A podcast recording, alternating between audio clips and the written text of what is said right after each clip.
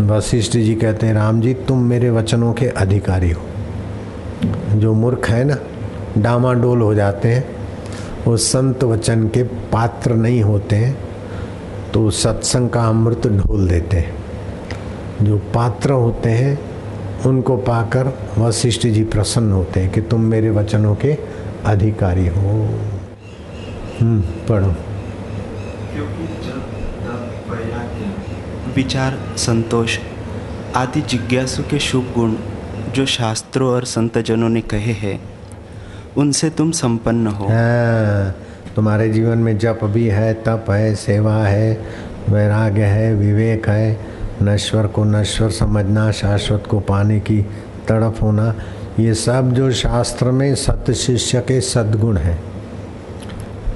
गुरु के प्रति सद्भाव कर्म में शुद्धि भाव में शुद्धि और लक्ष्य ईश्वर प्राप्ति का ये सद्गुण तुम्हारे में है।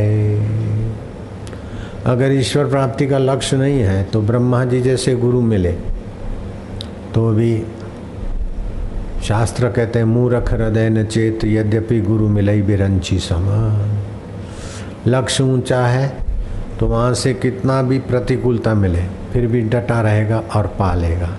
अगर लक्ष्य ईश्वर प्राप्ति का नहीं है तो कितनी भी अनुकूलता मिले तो भी वो व्यक्ति बेचारा उलझ जाता है माया में। अच्छा संग आदमी को तार लेता है। अच्छे व्यक्ति की अपनी अच्छी आभा होती है, अच्छे विचार होते हैं और गंदे विचार वाले की अपनी आभा होती है, गंदे विचार होते हैं। तो हम अपने से उत्तम के संग में आते हैं कि निंदक के संग में आते हैं। और हमारे मन को हम किधर ले जाते? जब संत के संग में आते, ऊँचे के संग में आते, और वो ऊँचे का संग नहीं छोड़ते तो हम ऊंचाई पर पहुँच जाते, पक्की बात है। आप लोग, कई लोग नहीं आए होंगे, मैंने पहले बात बताई कि मैं गुरु जी के चरणों में, नैनीताल में गया, जंगल में कुटिया थी, इंतज़ार करता था। आज आएँगे, कल आएँगे। वो सेवक बोलता था। तो मुझे कई दिन बीत गए तो पास में एक प्रसिद्ध साधु का स्थान था। और उसके ऐसे चमत्कार के गंगा जल भरे और बोले, क्या है? बोले गंगा जल बोले, देखो, इसको हम दूध बनाते दूसरे पात्र में डाला, दूध हो गया। तो मैं क्या चलो, देख क्या है। तो हम गए उस महाराज जी के पास, जो प्रसिद्ध महाराज। तो हम उस समय बाईस साल के थे। जरा स्मार्ट निस्मी थी माल गिंगरुले और भगवान की तड़फ और साधना और या क्यों अभी ऐसे लग रहे हैं तो बाईस साल में तक कैसे रहे होंगे? हाँ। आइए आइए आइए, ब्रह्मचारी जी, उसने अपने साथ में बिठाया। जैसे कोई साधु आ जाए और मैं उसको साथ बिठा दूँ तो आपको भी लगेगा कि कोई है। तो उनके जो दस, पाँच, पच्चीस चेले थे हे कोठारी कोठारी। भोजन बन गया? बोले हाँ। ब्रह्मचारी जी आए। जरा हलवा बना दे, घी की पूरी बना दे। मैं भी बोला, मैं मना क्यों करूँ? मूंग की दाल खा खा कर इतने दिन बीत गए, होने दे जरा। बात तो सच्ची, बात तो सच्ची है। अपने राम जी ने भी वो भोग लगाया, बातें करते करते। हलवा भी ठीक जगह पे पहुँच गया घी की पूड़ी भी। और पूड़ी में काली मिर्च डाली हुई थी तो पूरी ने भी हलवा को हजम करने का काम कर दिया। हाथ वाथ धुलाए गए।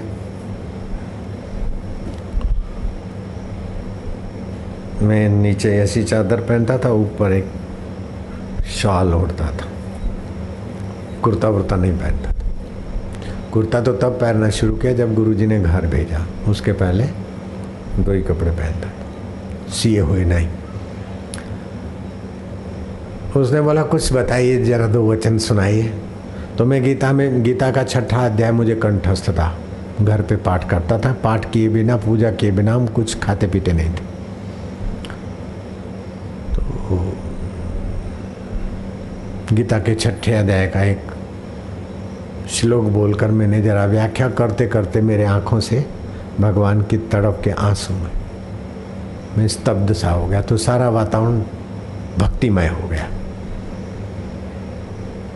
फिर मैं उठा, नमस्कार। तो बोले, ब्रह्मचारी जी, आप ही का है? आइए। अब कहाँ रहते हो? यहीं रहो। मैं क्या यहाँ पास में रहता हूँ? कहाँ? तो मैंने मेरे गुरुदेव का नाम लिया। अरे बोले, वो सफ़ेद कपड़ा वाला महात्मा, उसके चेहरे पर थोड़े भाव इमली खाने के मैंने देखे, मैंने मुँह घुमा दिया तो फिर कभी उस जगह से, वहाँ से उसके दर्शन हो, ऐसी, ऐसे ढंग से मैं कभी वहाँ से गुजरा ही नहीं। हालाँकि रास्ता वही था। अगर मेरे गुरु के प्रति उसके मन में सद्भाव होता तो मैं कई बार जाता।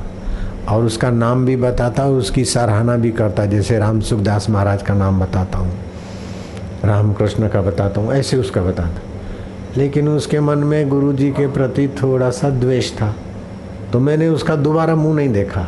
अगर दोबारा मुँह देखता तो मैं यहाँ अभी नहीं होता। क्या ख्याल है? मेरी साधना सफल ही नहीं होती। मुझे परमात्मा रस प्राप्त ही नहीं हो सकता था। मुझे गुरु के ज्ञान प्रकाश में जगने का मौका ही नहीं मिल सकता था, क्योंकि गुरु में दोष दृष्टि वाले का संग मुझे गिरा देता। इसीलिए कबीर जी ने कहा, कबीरा निंदक ना मिलो, पापी मिलो हज़ार। एक निंदक के माथे पर लाख पापिन को भार। कबीरा, निंदक ना मिलो, पापी मिलो हज़ार। एक निंदक के माथे पर लाख पापिन को भार। गुरु नानक जी की सराहना कीर्ति हुई। समाज के लोग आनंदित हो रहे, उल्सित हो रहे, स्वस्थ हो रहे, संपन्न हो रहे, सुखी हो रहे। लेकिन फिर निंदक प्रवाह चला तो नानक जी उल्टा मार्ग दसेंदा जी, ऐसा है जी, वैसा है जी। ऐसे करते करते संत हृदय नानक जी को जेल तक पहुँचाने वालों ने पहुँचा दिया। तो उसके पहले ही उस महापुरुष ने निंदकों के चक्कर में लोकनाय वाणी की घोषणा की। संत का निंदक महाहत्यारा, संत का निंदक परमेश्वर मारा। संत के निंदक की पूजे न आश, नानक संत का निंदक सदा निराश। संत का निंदक बघड़ रूप हो जाई, संत के निंदक को मिले सजाई।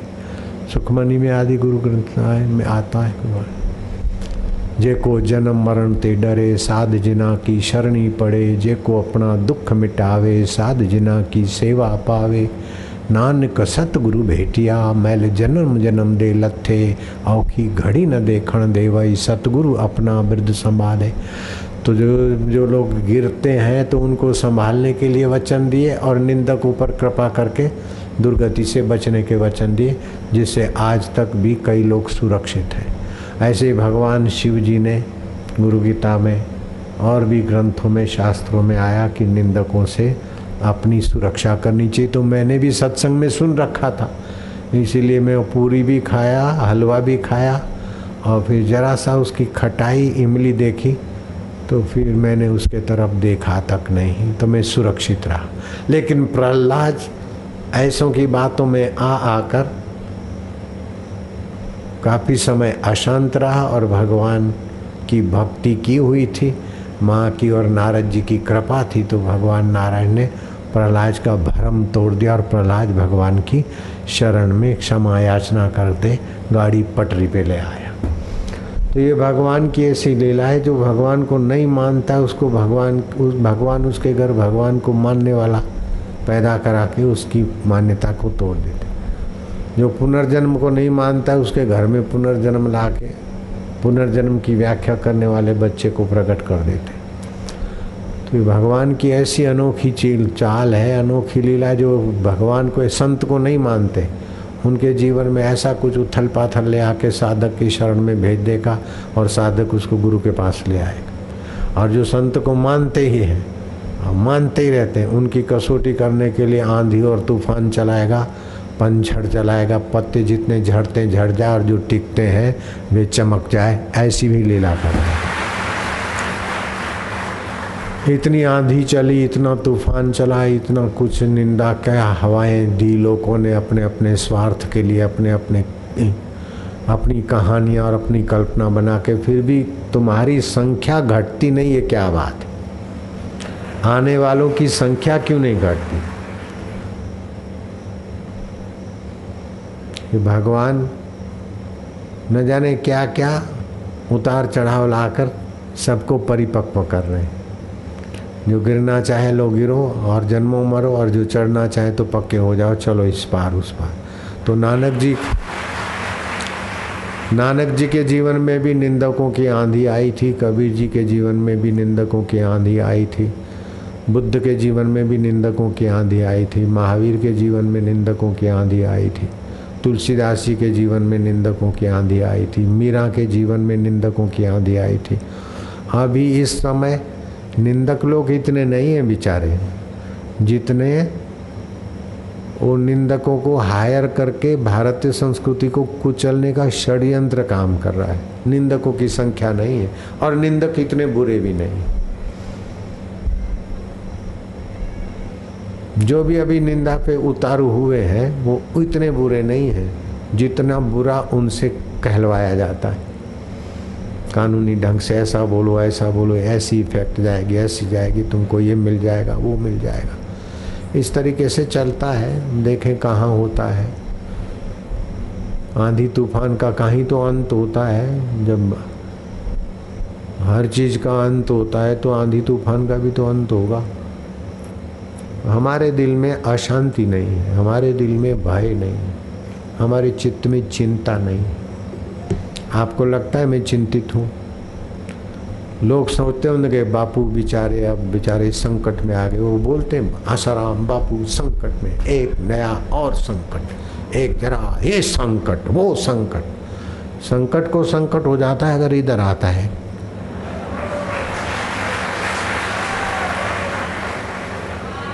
मुसीबत को मुसीबत हो जाती है, बोले, यहाँ तो मेरी कोई वैल्यू ही नहीं है। हाय, इससे तो लल्लू पंजू को पकड़ती इधर मेरी कोई वैल्यू नहीं। तो सत्संग, वेदांत का सत्संग आदमी को कितना सुदृढ़ कर देता है, ये प्रत्यक्ष हो रहा है। कितना सुरक्षित कर देता है, कितना सुखमय, शांतमय, ज्ञानमय प्रकाश देता है।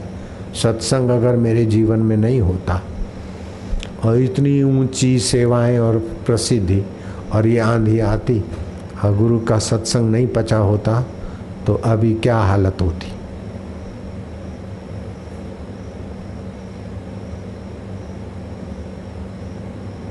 रात को नींद नहीं, दिन को चैन नहीं और चेहरे पे सादा साढ़े बारह बजे होते, ये प्रहलाद की कथा बोलते बोलते अंतरात्मा की छलकाने नहीं आती। ये सत्संग की महिमा है।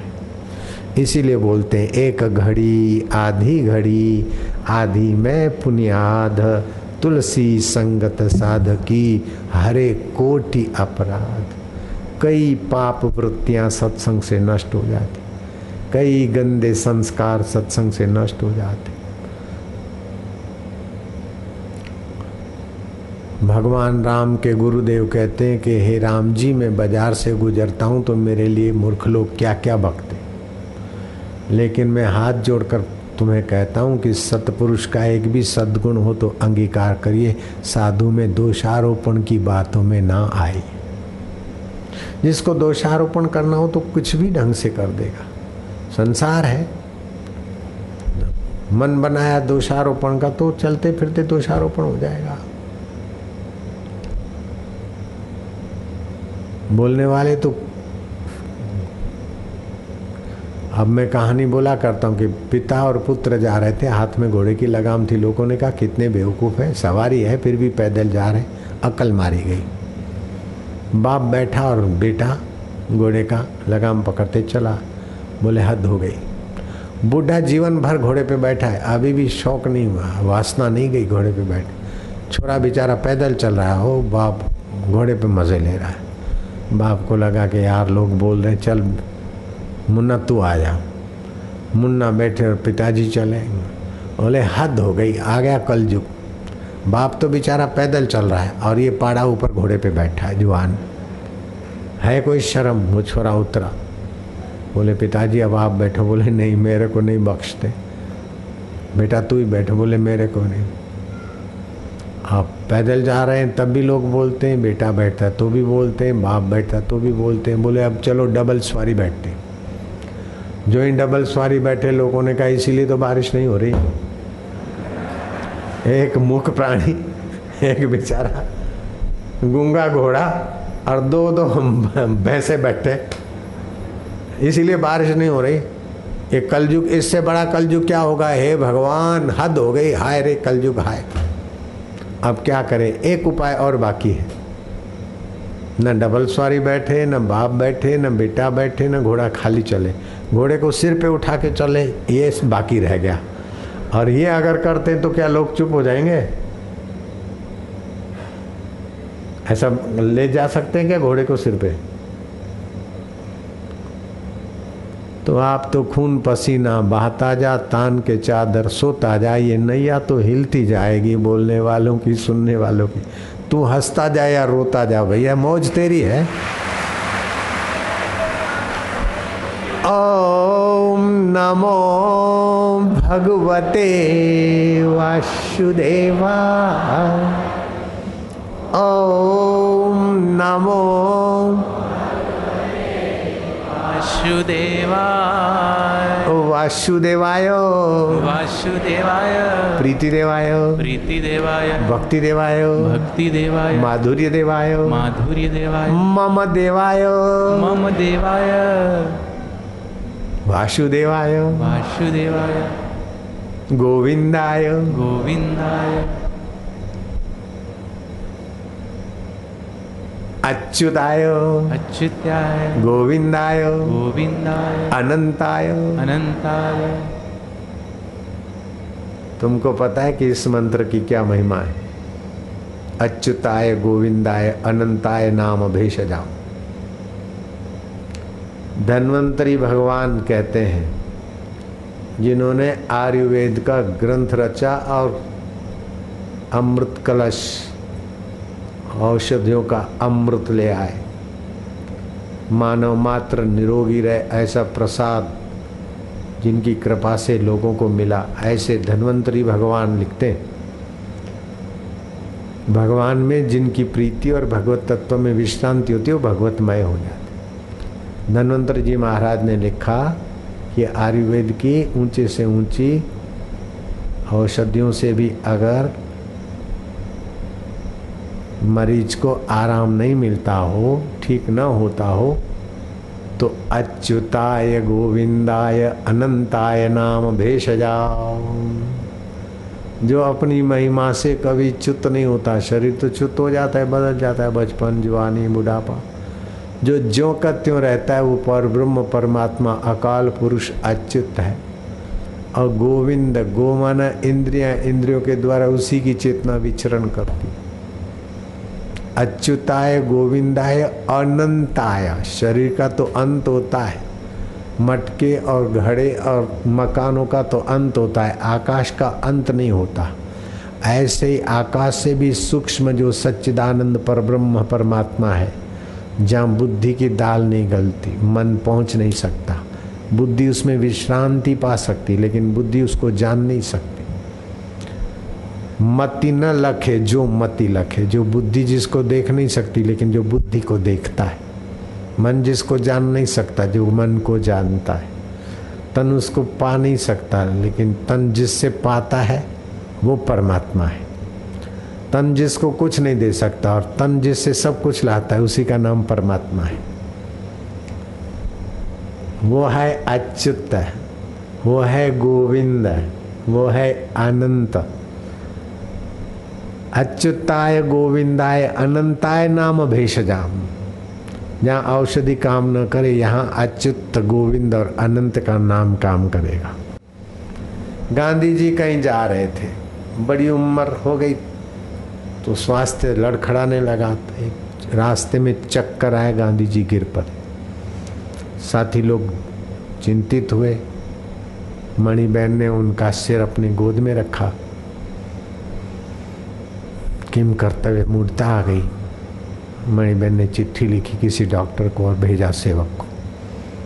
फलाने डॉक्टर को बुला लो। वो डॉक्टर तक पहुँचे उसके पहले। गांधी जी सुरता में आ गए। बोले बापू जी मैंने तो डॉक्टर को बुलावा भेजा था। बोले, डॉक्टर का आसरा लिया, उससे तो खाली राम राम लेकर उस अच्युत का आसरा लेती तो मुझे ज़्यादा अच्छा लगता। अच्युत शब्द मैंने मिलाया। अच्युत का प्रसंग है, राम राम भी अच्युत ही है। गांधी जी के वचनों में अच्युत शब्द नहीं है, वो मैंने सत्संग में समझाने के लिए मिलाया वास्तव में राम कहो, अच्युत कहो, ब्रह्म कहो, अकाल पुरुष कहो, वो एक का एक आत्मा एक का एक है। यह अनेक, वह अनेक, लेकिन मैं एक। यह यह यह यह यह वाह, वह वह वह, लेकिन दिखता उस मैं एक से। और मैं के ऊपर अहम का पर्दा हटा दो तो मैं ही अच्युत है। मैं ही गोविंद है और मैं ही अनंत है। उस मैं को जाना नहीं, इसलिए मैं दुखी, मैं सुखी, मैं पुण्यात्मा, मैं पापात्मा, मैं फलाना, मैं डिंगना कर कर के परेशान हो रहे अगर उस मैं का ऊपर मैं रूपी जहाँ से मैं उठता है, उसका नकली कवर हट जाए तो वही आत्मदेव है। यहाँ अनुभव होता है तो आत्मा है, और व्याप इसका साक्षात्कार हो जाए तो परमात्मा है।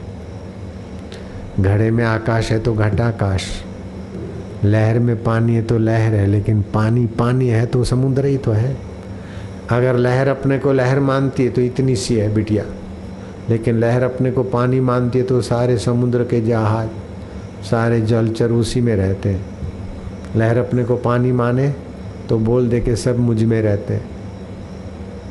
मेरे बिना जलचरों का जीवन नहीं है, अगर अपने को पानी मान के बोलती तो। लेकिन पानी अपने को जाना नहीं और लहर जाना, अपने को आत्मा जाना नहीं और शरीर जाना तो मारे गए। तो अपने को शरीर जानो तो कितने भी बड़े हो गए। तुम्हारी खैर नहीं। माँ निंदा भी आएगी, बीमारी भी आएगी, मृत्यु भी आएगी, दुख आएगा। लेकिन अपने को आत्म रूप में जाना तो निंदा, बीमारी, दुख, मृत्यु बाहर रह जाएगी, आप अपने आप में पूर्ण। मृत्यु घड़े की होती है, आकाश की नहीं। मृत्यु लहर की होती है, समुद्र की नहीं।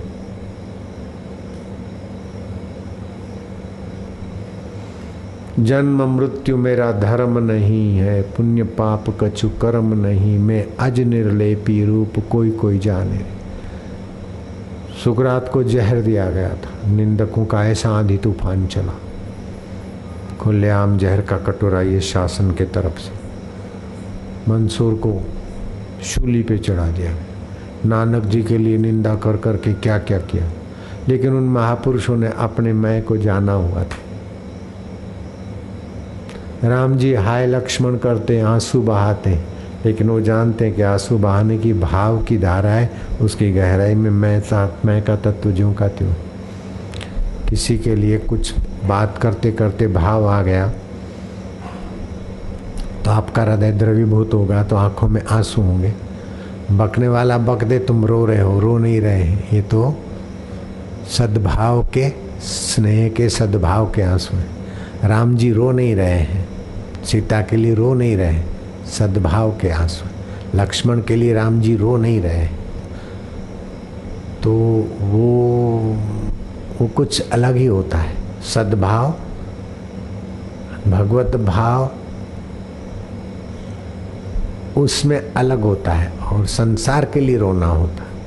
संसार के लिए जो रोता है, उसका रोना मिटता ही नहीं, रोता ही रहता है। ये हो गया, ये हो गया, ये हो लेकिन भगवान की प्राप्ति के लिए भगवत भाव में जब आँसू आते, अथवा किसी सद्भाव में आँसू आते तो उसके बाद अंतकरण में, सत में, विश्रांति में गति हो।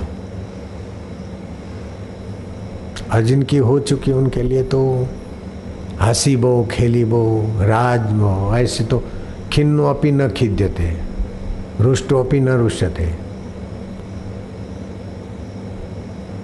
वो ब्रह्मज्ञानी खिन्न दिखे, रुष्ट दिखे रोता दिखे, हंसता दिखे, राज करता दिखे, भीख माँगता दिखे, लेकिन अपने आप में जो कहते हुए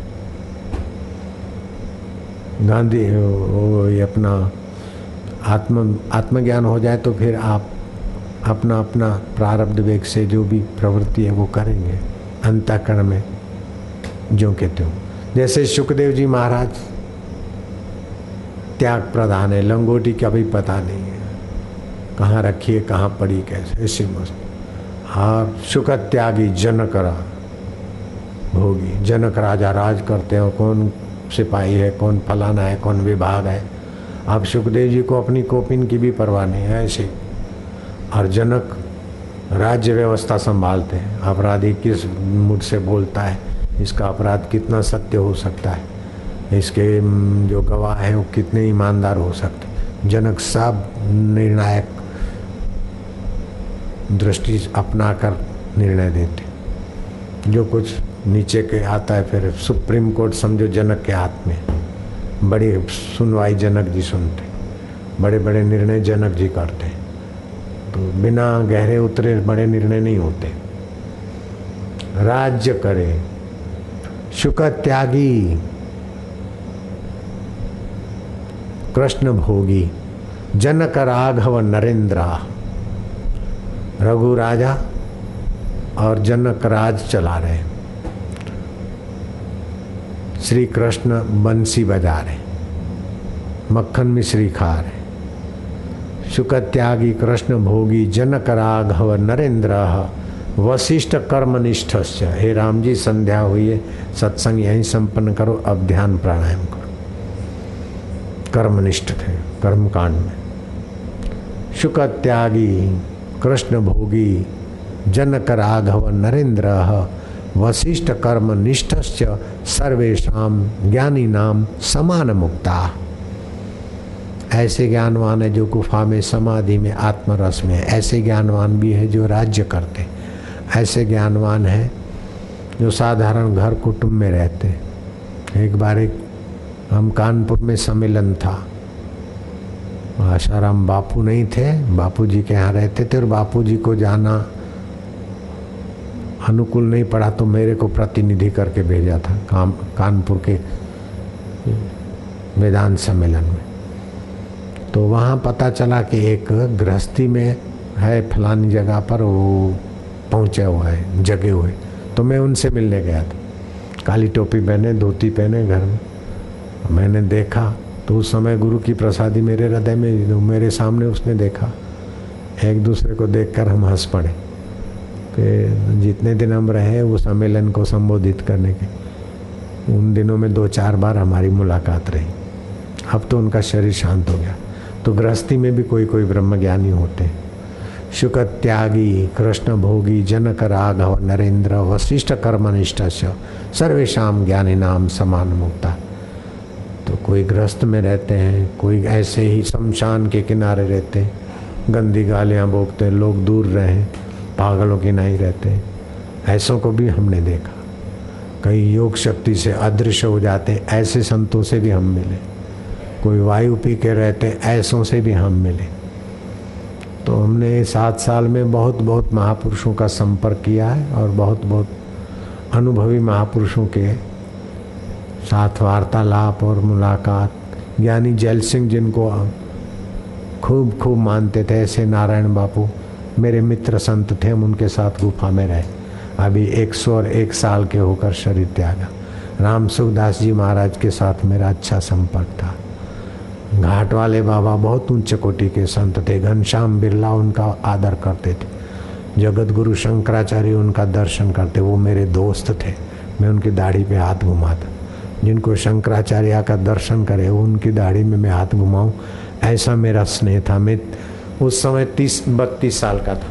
बोले, कटे, अस्सी साल को डोकरो, तीस साल को छोकरो, का ही भाई बंदी तो मेरा क्या पता कैसा सौभाग्य रहा कि भक्ति मार्गी संतों से भी मेरा बहुत उच्च कोटि के संत, ज्ञान मार्गी संतों से भी मेरे वो मित्र था। और योग मार्ग के ऊँचे संतों से भी मेरा बहुत स्नेह का संबंध रहा। अभी भी बहुत सारे प्रसिद्ध संत और अप्रसिद्ध संत मुझे बहुत स्नेह करते बापू जी अपने। चाहे फिर गिरी हो, पुरी हो, जूना अखाड़ा हो, नया अखाड़ा हो, चाहे नागा बाबा हो, चाहे अघोरी बाबा हो, चाहे वैष्णव बाबा हो, सभी मुझे स्नेह करते आप ऐसा नहीं, आँख मूंद के भगवान के सहारे बैठ जाओ नहीं, भगवान को भी यथा योग्य करना होता है। देवी को भी यथा योग्य करना होता है। यथा योग्य उपाय, उपचार करना चाहिए। भगवान जो करेंगे, भगवान जो करेंगे, जो भगवान की मर्ज़ी, ये पलायनवादी लोगों का विचार है, मूर्ख लोगों का। भगवान की मर्ज़ी, आपका पुरुषार्थ से भगवान की मर्ज़ी शक्ति देगी। नारायण हरि नारायण हरि। आपका उतावला पुरुषार्थ है कि आध्यात्मिक पुरुषार्थ है कि आदि देवी के, आदि लौकिक है वो आप जानो। लेकिन यथा योग्य समय, रोग आया तो रोग को मिटाने का पुरुषार्थ करना चाहिए। गरीबी आई तो गरीबी को मिटाने का पुरुषार्थ करना चाहिए। ना समझी आई तो ना समझी को मिटाने का पुरुषार्थ करना चाहिए। तो जो भी आए, उसको मिटाने का पुरुषार्थ तो करना चाहिए। उतावले होकर, भयभीत होकर नहीं, सूझबूझ से करना चाहिए। और सभी को मिलके करना चाहिए। अभी एक व्यक्ति पर नहीं है, अभी पूरा संस्कृति पर है। भारतीय संस्कृति पर अटैक। भारतीय संस्कृति पर जो अटैक हो रहा है, कभी किसी पर और किसी भी किसी पर, कभी किसी पर घूमते घूमते अपने पर आए अब अपने के बाद फिर किस पर जाएगा, वो देखेंगे। जाएगा कहीं। तो ये आंधी हमारी संस्कृति को मटिया मेल करने के लिए चला, चलाई जा रही तो इसमें तो सजाग रहना ही पड़ेगा हर नागरिक को। जो भारत को अखंड देखना चाहते हैं। अपने बच्चों को उन्नत देखना चाहते हैं माँ बाप का आदर और सूझबूझ से माँ बाप बाप का प्रिय पुत्र और पुत्री बनना चाहते अथवा जो अपनी परंपरा को सुंदर सुहावना देखना चाहते जो मानव मात्र का मंगल चाहते ऐसी मंगलमय संस्कृति की रक्षा करने का जिनके हृदय में सद्भाव है, उन सबको बुद्धिपूर्वक सजाग रहना पड़ेगा। कर्म पूर्वक सजाग रहना पड़ेगा। संगठन पूर्वक सजाग रहना पड़ेगा। बुद्धिपूर्वक कर्म पूर्वक संगठन पूर्वक सजाग तो रहना ही पड़ेगा। बापू को असर नहीं है, बापू निर्लेप हैं, चलो ठीक है, लेकिन संस्कृति के लिए तो हमको बापू को भी थोड़ा चिंतन करना ही पड़ता है।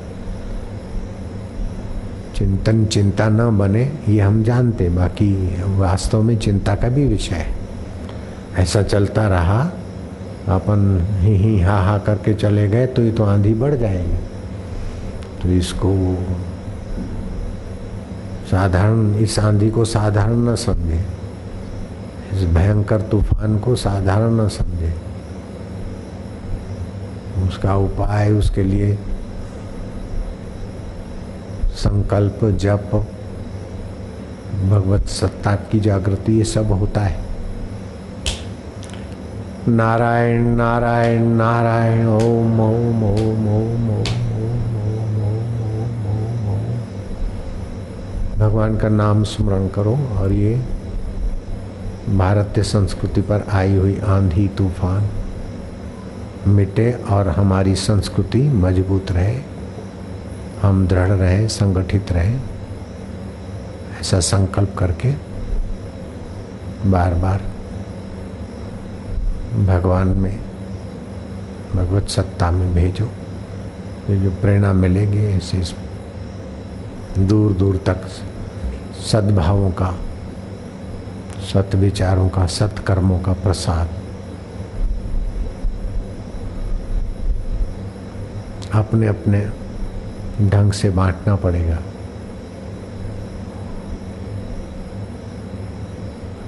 कीचड़ उछालने वालों ने तो सब पर उछाल दिया। अब सफ़ाई तो।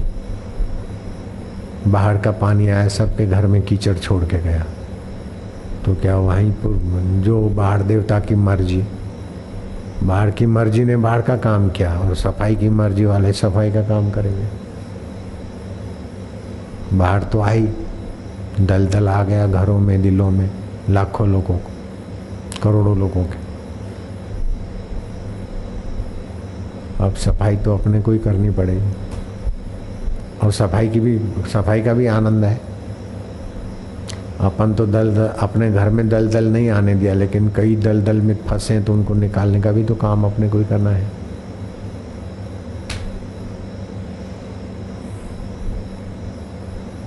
और दोबारा दल दल आए तो कैसे उससे निपटे? उसका भी थोड़ा प्लानिंग बनाना है।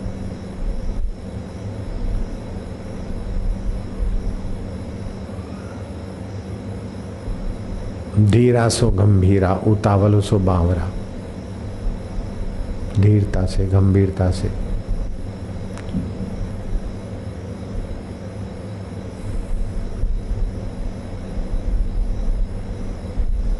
तो पाराशर कहते हैं कि, हे मैत्रे तू बोलता है मेरी दृढ़ श्रद्धा है, तू क्या श्रद्धा रखता है?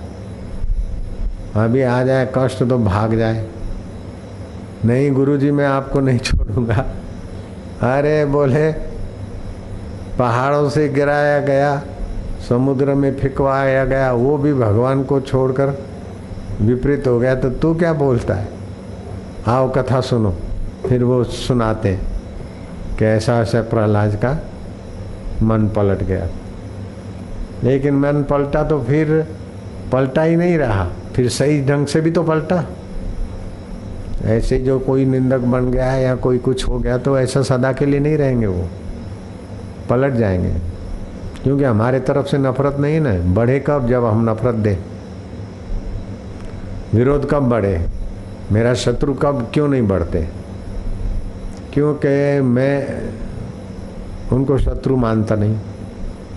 विरोध क्यों नहीं बढ़ता? मैं उनको विरोधी मानता नहीं। चलता को काहू को नहीं सुख दुख करी दाता।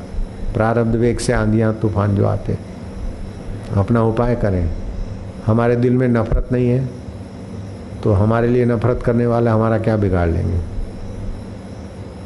हमारे दिल में नफरत नहीं है तो हमारे लिए कोई नफरत करता है तो मेरा क्या बिगाड़ लेगा और जब बिगड़ने वाला होगा प्रारब्ध वेग से तो जीसस का खास चेला भी जीसस के लिए मुसीबत बन गया। क्रॉस पे चढ़ गए। तो नालत जुड़ास को पड़ रही, जीसस को नहीं। इतिहास नालत जुड़ास को देता है, जीसस को नहीं। चला।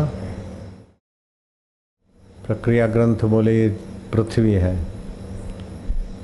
पृथ्वी का अधिष्ठान जल है, जल का तेज तेज का वायु वायु का आकाश आकाश का महतत्व। महतत्व का प्रकृति और प्रकृति का आधार परमात्मा इस ढंग से समझाया जाता है। और भी कई प्रक्रिया, ग्रंथ की कई प्रक्रिया है। जैसे के जी से फिर दूसरे में, तीसरे में, ऐसा है। और दूसरा है सिद्धांत ग्रंथ, कि योग वशिष्ठ महारामायण, वाल्मीकि रामायण भी इसका नाम है। ये सिद्धांत ग्रंथ सत्संग करते, घटना सुनाकर सिद्धांत की बात याद करा देंगे। और सिद्धांत में प्रवेश कैसे करना, वो बात बताएँगे। सिद्धांत में कैसे टिकना, वो बात बताएँगे। तो ये सिद्धांत ग्रंथ है। ये सिद्धांत ग्रंथ इतना हितकारी है, इतना सरल है कि राम तीर्थ बोलते थे कि बार बार योग वशिष्ठ पढ़े आत्म साक्षात्कार न हो तो राम बादशाह सिर कटाए। भगवान विष्णु का दर्शन हो जाए, कृष्ण का दर्शन हो जाए अम्बे माता का दर्शन हो जाए, शिव जी का दर्शन हो जाए, फिर भी आत्म साक्षात्कार अगर बाकी है तो जीवन अधूरा है, पूर्णता, उतार चढ़ाव हो सकता है। विष्णु के दर्शन के बाद भी उतार चढ़ाव हो जाता है, कृष्ण जी के दर्शन के बाद भी।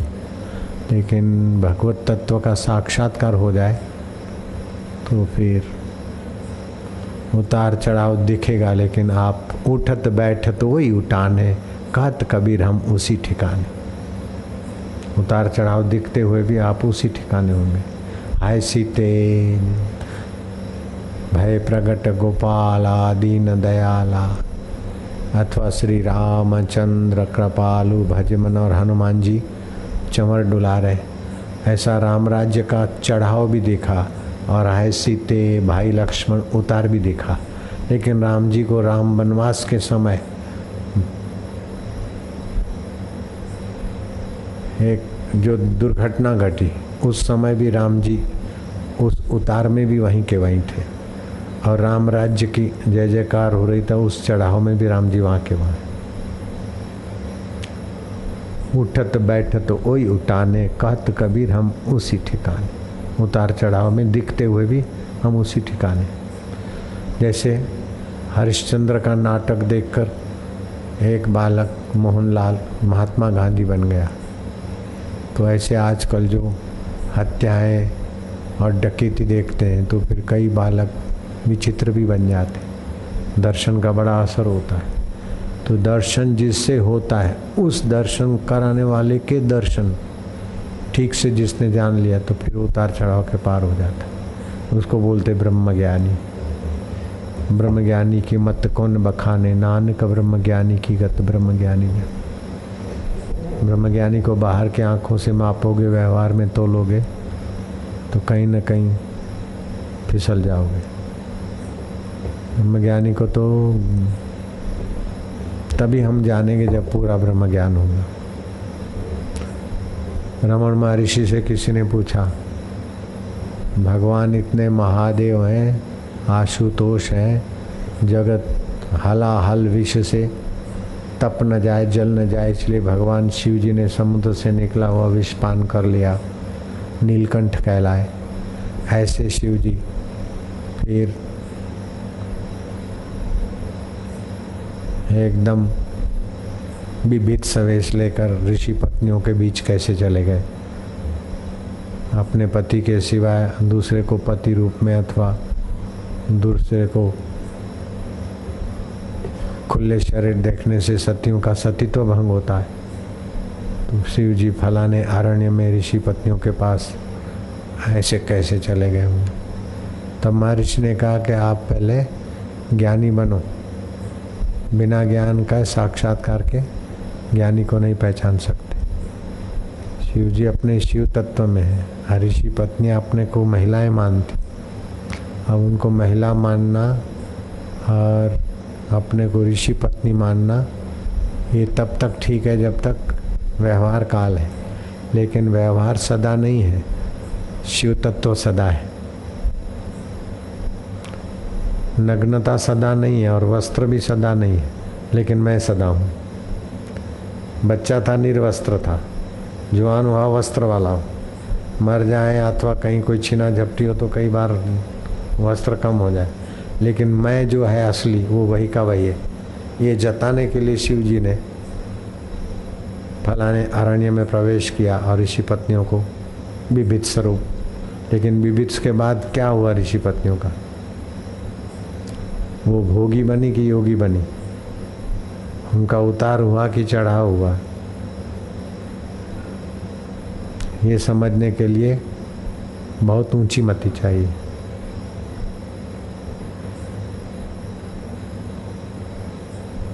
रमन महर्षि ने इतना व्याख्या नहीं किया था। ऊँची मति चाहिए वो। लेकिन तुम ज्ञानी बनो तो पता चलेगा ज्ञान क्या होता है। वो आत्मा आत्मा ही शिव स्वरूप है, ज्ञान स्वरूप है। नानक बोले सहज स्वभाव, बापू बोले सहज स्वभाव, संत बोले सहज स्वभाव कबीर जी बोले सहज स्वभाव। सहज तो परमात्मा है। उसी के स्वभाव में डूब के बोलो।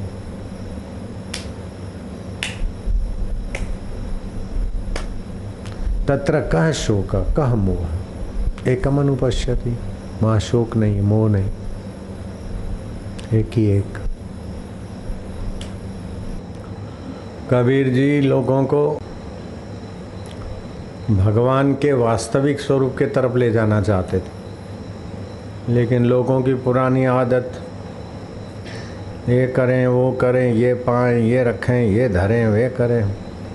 इसमें छोटी छोटी मान्यता में ही ज़िंदगी पूरी हो जाती थी।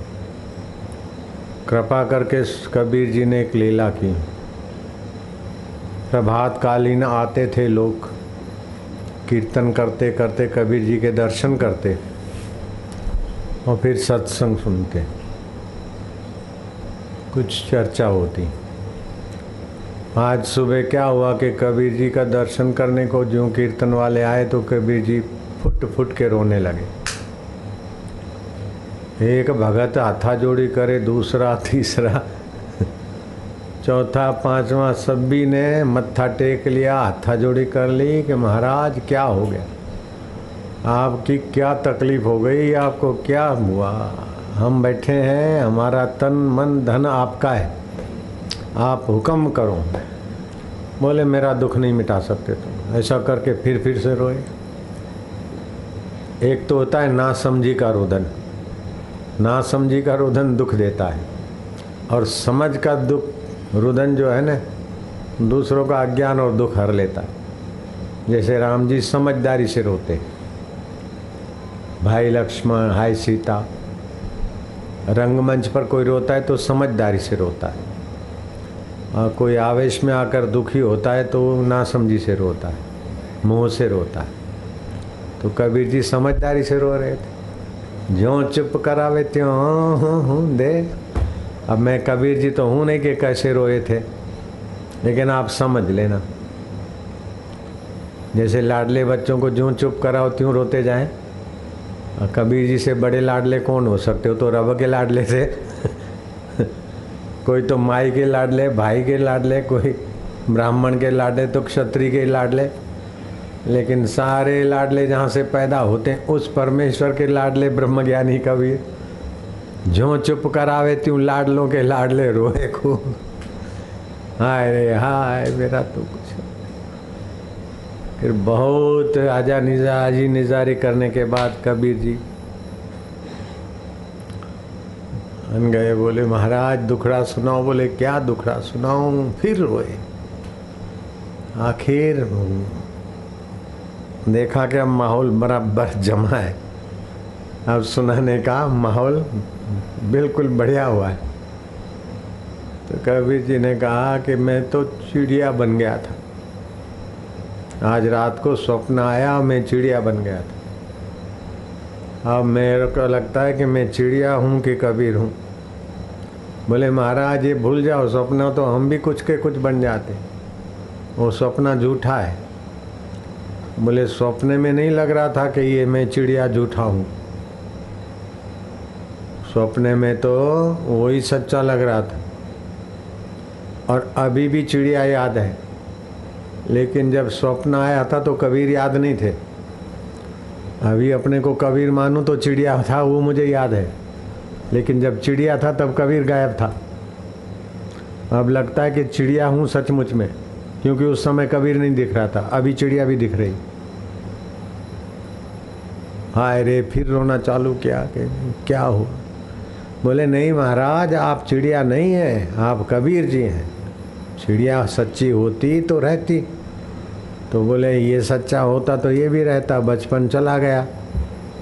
तो हाय रे, हाय, मैं अपने को बच्चा मानता था। फिर जुआनी चली गई, मैं अपने को जुआन मानता था। दुख चला गया, मैं अपने को दुखी मानता था। सुख चला गया, मैं उसको सुखी मानता था। आय रे जैसे केजी पढ़ाई जाती है तो बच्चों की भाषा में आवाज़ होता है। ऐसे कबीर जी ने लौकिक विनोद का आश्रय लेकर तत्व ज्ञान बताया कि जब तुम बोलते हो स्वप्न है तो ये भी स्वप्न है। तुम बोलते हो तुम कभी चिड़िया नहीं थे तो अभी ये कबीर भी नहीं है। जिससे चिड़िया दिखती थी, वो अभी भी है, चिड़िया नहीं है। और जिससे कबीर दिखता है, वो अभी भी है। जिससे दोनों नहीं दिखते, और फिर विश्रांति मिलती है।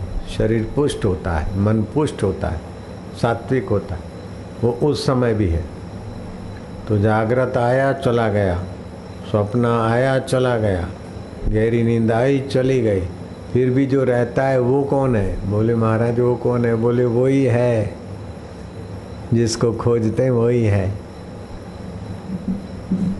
उसकी भूख नहीं, इसलिए मिलता नहीं, बाकी तो बिछड़ा ही नहीं है। कोई जाए केदार, कोई जाए मक्के, बिना गुरु ज्ञान के खा रहे दर दर के धक्के कोई धन पर धन कट्ठा, कोई सत्ता पर सत्ता काऊं सीढ़ी चढ़ता है, कोई कुछ करता है, लेकिन आखिर सब बेचारे थक जाते, निराश हो जाते। मौत की खाई में जा गिरते हैं, फिर जन्मते, फिर दौड़ते सुखी होने के लिए।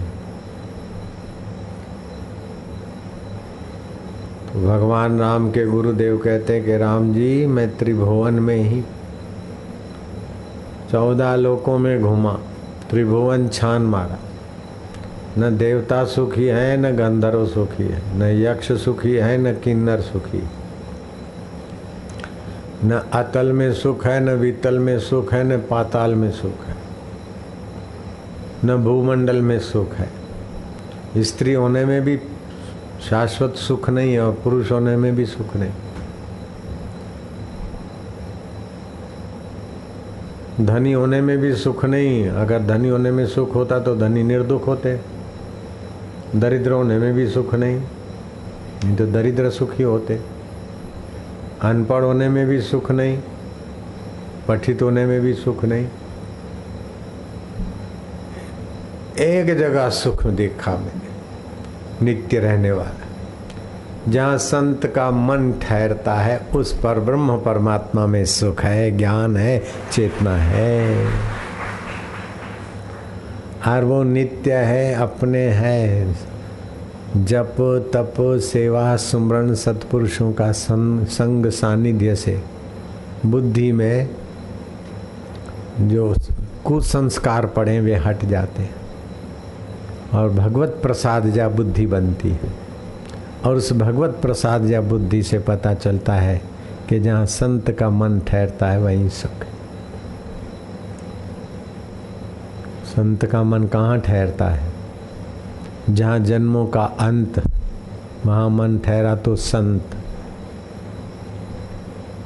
जहाँ अविद्या का अंत, वहाँ मन ठहरा तो संत। जहाँ जीवत्व का अंत, वहाँ मन ठहरा तो संत।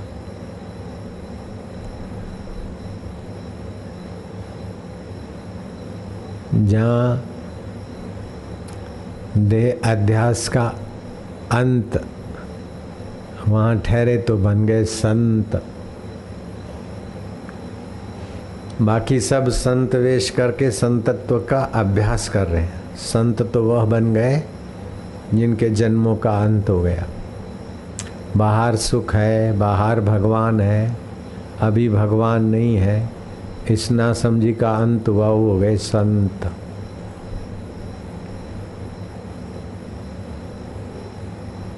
ठीक तरह से अविद्या का अंत हो गया तो संत।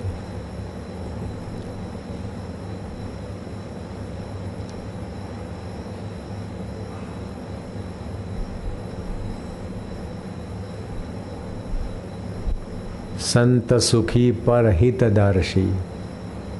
वो आत्मा अमृत पाकर उसको भी छोड़कर दूसरों के हित के लिए मिलते हैं भूलते हैं, ये सब। इतना झमेला अपने सिर पर बोझा उठाते हैं, ताकि दूसरे को भी ये प्रसाद मिले। नहीं तो क्या ज़रूरत है इतना सब?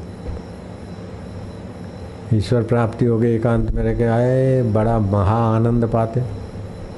इतना सारा झमेला, समितियाँ बनाओ, ये करो, वो करो, फिर ये आंधी आओ, ये तूफ़ान आओ। फिर भी डटे डटाए। संत सुखी पर हितदर्शी